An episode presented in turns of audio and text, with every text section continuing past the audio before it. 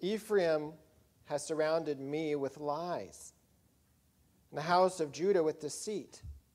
But Judah still walks with God and is faithful to the Holy One. Ephraim feeds on the wind and pursues the east wind all day long. They multiply falsehood and violence. They make a covenant with Assyria, and oil is carried to Egypt. The Lord has an indictment against Judah, and he will punish Jacob according to his ways. He will repay him according to his deeds. In the womb, he took his brother by the heel. And in his manhood, he strove with God. He strove with the angel and prevailed. He wept and sought his favor. He met God at Bethel, and there God spoke with us. The Lord the God of hosts. The Lord is his memorial name. So you, by the help of your God, return, hold fast to love and justice, and wait continually for your God. A merchant in whose hands are false balances. He loves to oppress. Ephraim has said, Ah, but I am rich. I have found wealth for myself and all my labors, they cannot find in me iniquity or sin. I am the Lord your God from the land of Egypt. I will again make you dwell in tents, as in the days of the appointed feast. I spoke to the prophets. It was I who multiplied visions, and through the prophets gave parables. If there is iniquity in Gilead, they shall surely come to nothing. In Gilgal, they sacrifice bulls. Their altars also are like stone heaps on the furrows of the field. Jacob fled to the land of Aram. There Israel served for a wife, and for a wife he guarded sheep. By a prophet the Lord brought Israel up from Egypt and by a prophet he was guarded. Ephraim has given bitter provocation. So his Lord will leave his, will leave his blood guilt on him and will repay him for his disgraceful deeds. This is the word of the Lord. Let's pray. Father, we again today want to understand Lord, we, we need to return to you by the help of our God. And Lord, we do need your help. Um, our, our minds are confused. We have all of the, the voices and all the influences of the world that shape the way we think, the way we interpret. But Lord, we want to interpret your word, not what we want your word to be. So give us your spirit um, to understand. We pray in Jesus' name. Amen.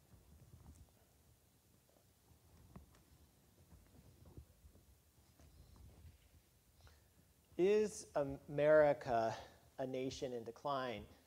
I think that that's a, a question that we face often. I, have heard people ask that question. I've, I've seen it in, in articles and, and conversations. And when you, when you turn on the news, you think, is America a nation in decline? You see a global pandemic, political division, racial division, increased violence in major cities, moral confusion distrust of institutions, growing national debt, increased inflation, breakdown of traditional family, rising suicide rates, and you could go through so many other issues. And I know that we're told in Ecclesiastes that it can be uh, a heart of foolishness to assume that things are worse in your own time than in prior times, uh, that, that every generation has been hard and difficult in its own way. But still, people look at what it goes on in the world and they say, is this a time of decline or of fall? And if, flowing out of that, you could ask another question that is, what does a declining nation look like? What does a nation look like when it's about to fall?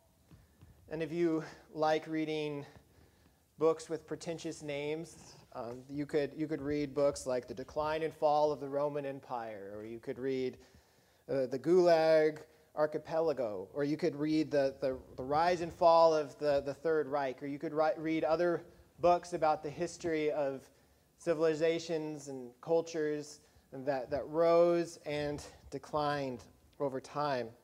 And you could learn a lot about are there commonalities of, of cultures that are in decline? What are those commonalities?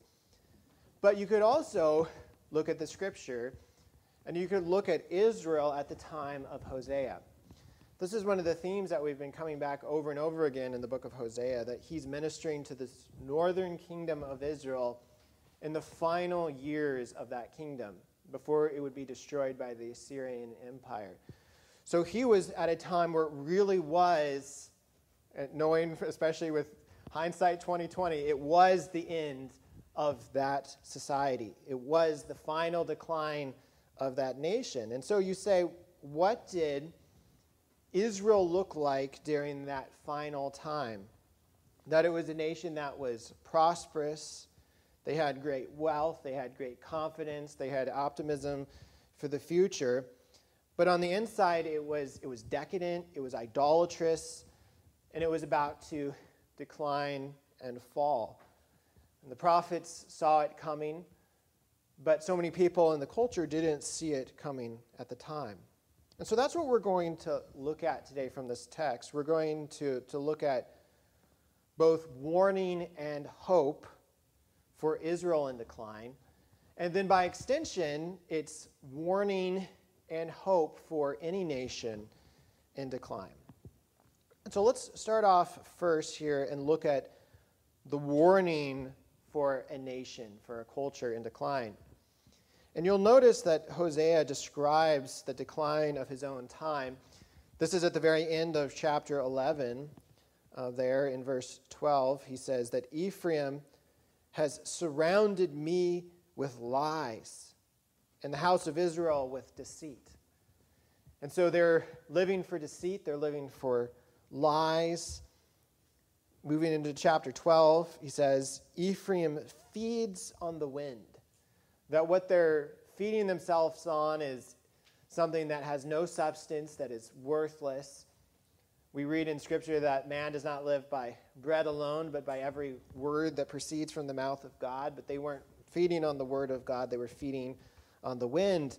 And it says that they multiplied falsehood, that the falsehood and the lies were increasing or growing, and that they pursued violence as well, that the, the falsehood led to great violence, and that they made a covenant with Assyria, and oil is carried to Egypt. And so they're making these alliances with the, the nations, with the, the people around them, relying on these sinful nations rather than on their God. And though the, the details here are unique to Israel 2,700 years ago, that what we're seeing in these verses and throughout this book is a pattern for any people, any culture in decline. There's a really helpful reflection on this from a commentary uh, by a guy named Derek Kidner. It's been to me the most helpful commentary working through this series. It's short, which is helpful. It actually he's very concise, but has a lot of insights. And so when he was commenting on this text before us today, he said, "It happened this way in Hosea's time, in a downward spiral of meaningless religion, moral anarchy." feverish hedonism, deceitfulness in politics and diplomacy, and in the end, friendlessness and ruin. It would not be hard to find at least parts of this pattern reproduced wherever other groups and nations have started on such a path. And I think as I, as I read that, I thought, well, what does that sound like? I think he, uh, he, he's a UK author, I believe but it, it sounds like modern Western society. He says a downward spiral of meaningless religion. And isn't that just what we see around us so often, this meaningless religion? Moral anarchy, where we can't decide what is right, what is wrong, what's the authority, who do we trust?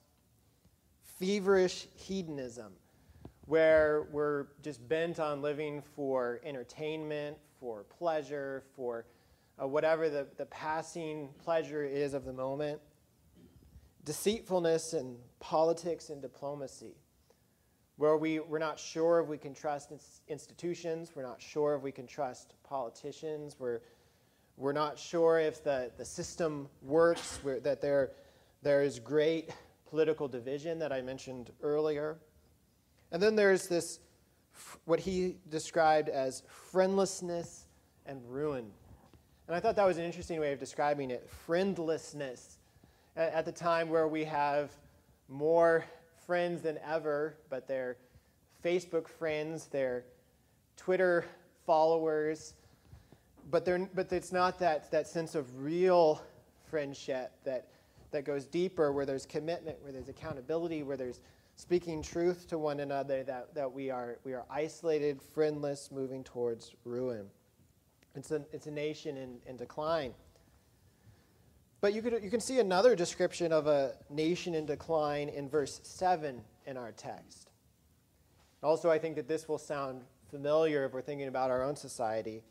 Verse 7, he says, A merchant in whose hands are false balances, that he, he's cheating others. He loves to oppress. Verse 8, Ephraim has said, Ah, but I am rich I found wealth for myself, and all my labors they cannot find in me iniquity or sin. And so you see here this, this merchant, this, this rich business person who is, he's saying, I'm rich, I have great material wealth. And he says that I have found wealth for myself, that I did this. I'm the one who got the wealth. I'm the one who made the money. I'm the one who worked hard. I'm the one who deserves the things that I have. And that within all of the wealth and all of the cheating, that there is this, this moral pride, this, this smugness where he says, In all my labors, they cannot find in me iniquity or sin. He's saying, I'm, a, I'm basically a good person. I've done the right thing. And what often is the case with the rich and the powerful in societies around the world is that they start to assume that it's because of their own moral virtue. Well, God has blessed me with wealth. Or I have wealth because I worked hard and other people didn't. Or I was the one who had the great ideas and, and I, I'm very disciplined. And, and look at the other people who aren't as disciplined, that the wealth becomes in a sign of moral purity, of, of goodness, of, of standing over against those who are not as good in their view.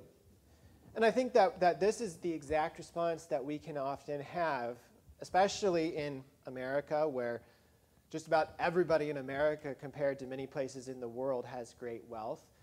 And then in an area of the country where it is wealthy, even relative to many other places in our nation, that people can have an attitude of, I'm rich, I'm self confident, and you wouldn't call it moral pride, but you would call it, again, confidence, uh, being sure of yourself, thinking that, that money can buy happiness, that, that money is the, the way to, to, to make it in the world. And that's exactly what we saw in the New Testament reading from Luke chapter 12. You remember that, that parable that Jesus told of the rich fool. And he had this great harvest, he had great wealth, and he thought, I have a huge problem. Where am I going to put all of my crops? I don't have enough barns, I don't have enough place to put it all.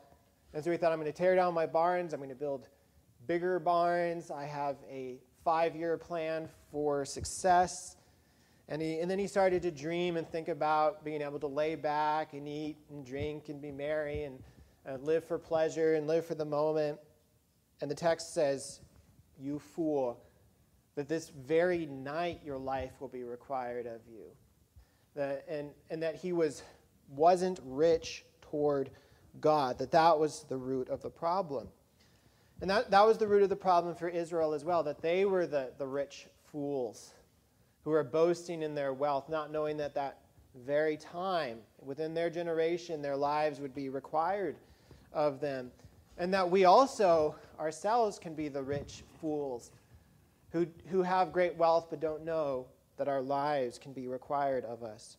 And that's what you see in verse 2, where God lays out this judgment against a nation, this warning against a nation. He says in chapter 12, verse 2, the Lord has an indictment against Judah, and he will punish Jacob according to his ways. He will repay him according to his deeds. And you remember flowing out of the last chapter, uh, in verse 12 of chapter 11, he had said, Israel, the northern kingdom, is going down this wicked path, but there's still some good in Judah. But even here, he says that Judah will be punished, that they're going down the, the same path of decline that would eventually lead in exile into Babylon. He will punish their deeds. Or skipping down to verse 14, the, the last verse of that chapter, uh, of chapter 12, he says, Ephraim has given bitter provocation, so his Lord will leave his blood guilt on him and will repay him for his disgraceful deeds. That there is judgment coming for this nation in decline. But I think that as we reflect on this, we also have to be very careful because we're talking about are there signs of, of decline of a nation? But we also ha- should, should remember that in, in Scripture, and especially as New Testament believers, that we are not sent out into the world as prophets of doom, but we are sent out into the world as missionaries of hope with the gospel. And that commentary I mentioned earlier, uh, he continues, Kidner continues, and he says, Yet, while this chapter takes us through some of the stages of decline in a nation, it also braces us with reminders of what can happen when God and man take hold of one another and when God's day of liberation dawns.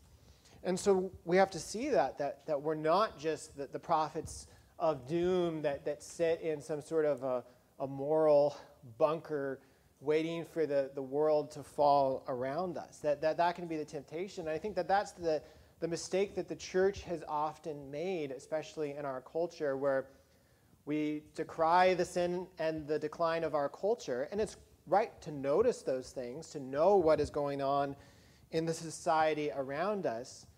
But, but the call is to be the missionary of hope, to bring the good news of the gospel, to see others around us as not as, as people in a nation in decline, uh, but that evangelism training I mentioned, he, he called people uh, who don't yet know the Lord pre Christians. Uh, that, that, that is the, the attitude to the world around us, that, that it's, it's pre Christian because, because we have a calling to proclaim hope to the world around us, to call them to the word of God, to the, to the hope that we have through what Christ has done for us on the cross. And that's where we move then from a warning for a nation in decline to the next section, which is hope for a nation in decline. And look at the hope that begins to shine through in verse 3. He says, In the womb, he took his brother by the heel, and in his manhood, he strove with God. He strove with the angel and prevailed. He wept and sought his favor. He met God at Bethel, and there God spoke with us. Now, for those of you who are new to the Bible, you might read that and you say, What in the world is this talking about? And what, what's happening here is actually very special and very instructive for us because the prophet Hosea is actually preaching scripture, earlier scripture, to the people of his time. And he, he knows that they would know the story of Jacob and that he can apply the story, the life of Jacob, to the people of Israel to show decline. And as we'll see, that, that Jacob went through a time of moral decline in his own life. But then he had this encounter with God where he, he wrestled with God, humbled himself, and, and actually then relied on the promises of God. And, and so, what, what Hosea is saying is that Israel, there is actually hope for you to follow the pattern of Jacob, who was renamed Israel, where your nation got its name to begin with. And so you remember the story of, of Jacob. There was Abraham, the great patriarch. God gave him promises that through his offspring all the nations would be blessed. Then came Isaac, his son. God reiterated the promises to Isaac again that through him blessing would come to the nations. And then finally came along Jacob. And when Jacob was born, you see the reference to it in our, our text in verse 3 that, that he had a brother, uh, Esau, that they, they were twins, not identical twins, because Esau, it said, was a red and hairy man. And that, that Jacob was, had smooth skin. Um, and that plays out in, in the story. But when, when they came out of their mother's womb, Jacob was holding on to the heel of Esau. And then Jacob was not some great moral saint at the beginning, that, that he was really a, a conniving, lying, cheating person, that, that he essentially cheated his brother out of his birthright. And then he lied to his father and stole the, the blessing of his father with the help of his mother. And then he knew that his brother would try to kill him, and so he ran away and fled into the, his, the homeland, his ancestral homeland in Mesopotamia, and worked for his um, uncle, Laban and then ended up marrying his daughters Rachel and Leah. But even there, Jacob was kind of a, a, cheat. He was a bit of a conniving person that, that God had appeared to him and, and even given him promises that he would be with him and that the promises to, to Abraham and to Isaac would be his. But when he received that, the, the word, seeing the staircase to heaven with angels ascending and descending, he didn't respond in immediate faith, but he says, well, I'll do what, what you want me to do if you're going to do what, what you promised to do, that there's a sense of, I'm not sure you're actually going to fulfill this, this promise to me. But eventually, for Jacob, his, his cheating and uh, his conniving ways caught up to him. And then he had to, to flee from his father in law, Laban, um, who was really even more of a cheat than he was. And so he was returning back to the land of Canaan. And when he was getting close to the land, he became terrified because he was going to meet his brother, and he wasn't sure if his brother was still out to get him and out to kill him. And so there's this remarkable section in Genesis chapter 32 where it describes Jacob wrestling with God all night. And it, it's a confusing text because at, at first you might think that is this is it an image of, of just prayer? He's wrestling. Sometimes we use that. I'm wrestling with God in prayer. But it's more than that. There, were, there was some figure there with him, wrestling with him. His hip was put out of joint within that struggle. And he kept calling for God to, to bless him. He didn't let go of him. And, and there, it is one of those passages in the Old Testament where, where it's a little bit ambiguous. Is he wrestling with an angel? Or is he wrestling with God? He's wrestling with God, but God is spirit, does not have a body like men, is not visible. So who is he wrestling with? And, and many think that it was even the pre incarnate Christ, this manifestation of, of the presence of God with him wrestling with Jacob. And, and look again at the description in verse 4 of Hosea. He said, He strove with the angel, with the messenger, and prevailed. He wept and sought his favor.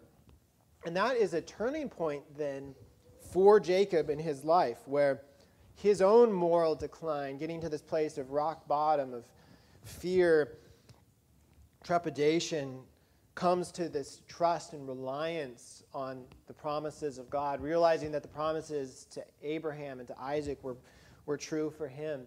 And then flowing out of his encounter with God is a remarkable reconciliation with his brother.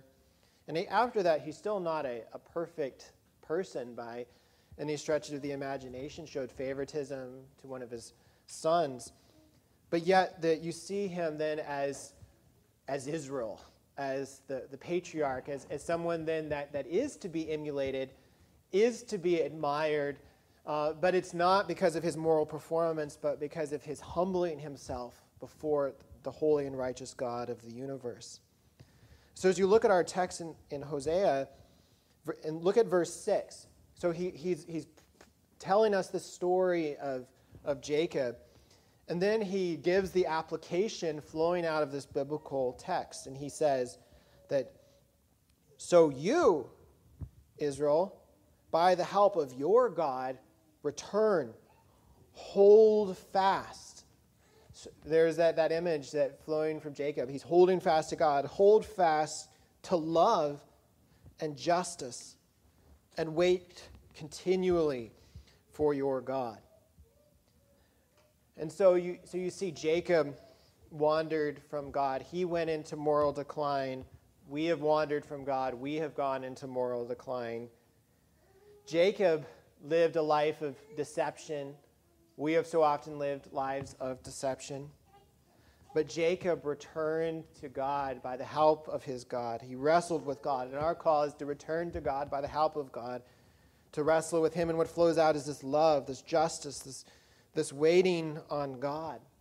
And that's your call today. That's my call as well. That's the, the message of this hope, this message, not just for a nation in decline, but for people in decline, individuals in decline.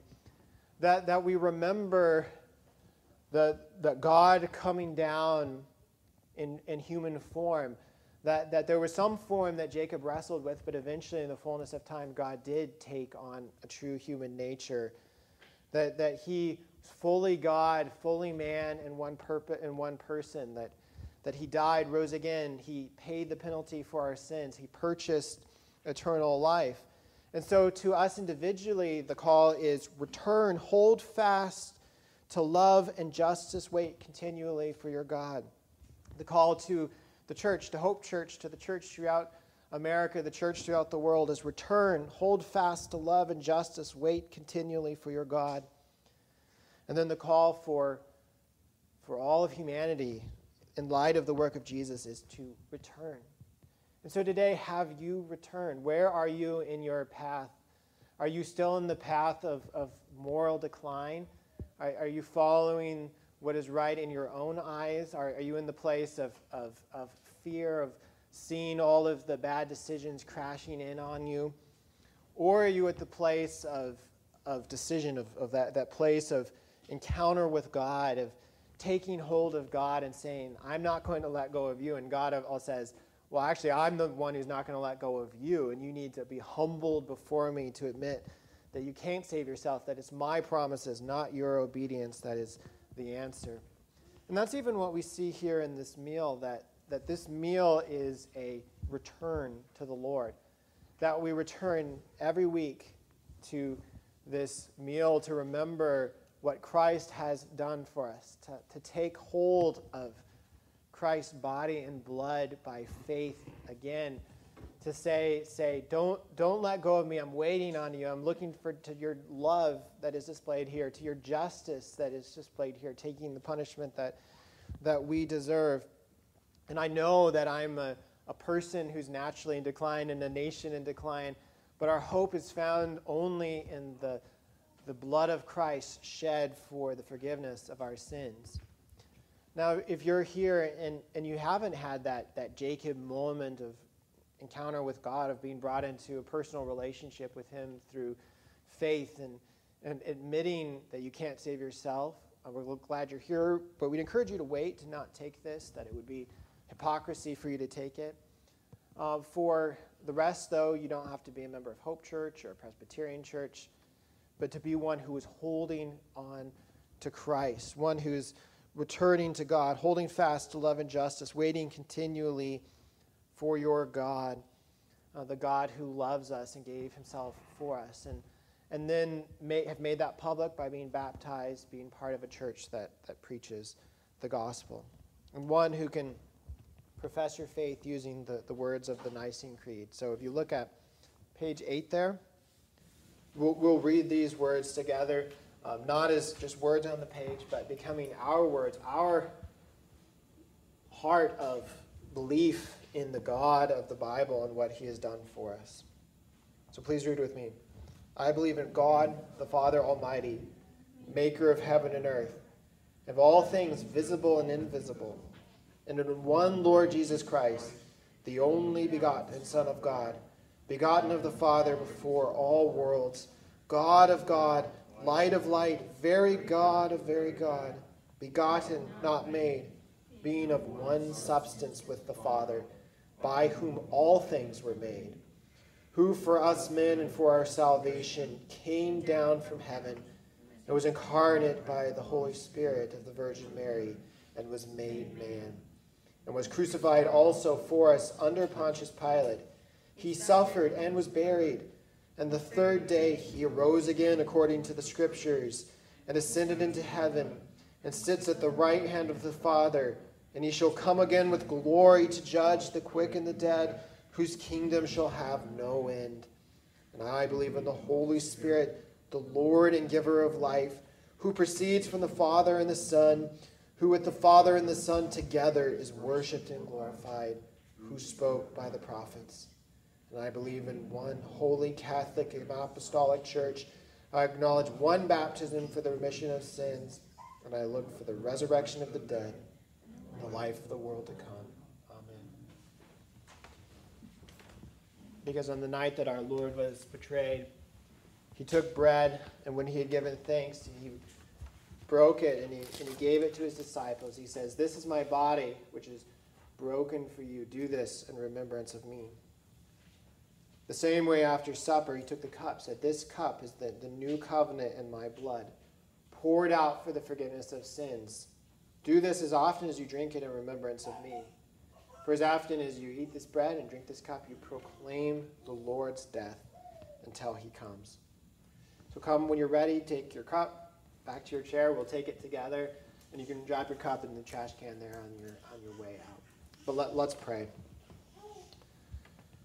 Father in heaven, we, we thank you for being the, the God who announced the decline of Israel at the during the life of Hosea.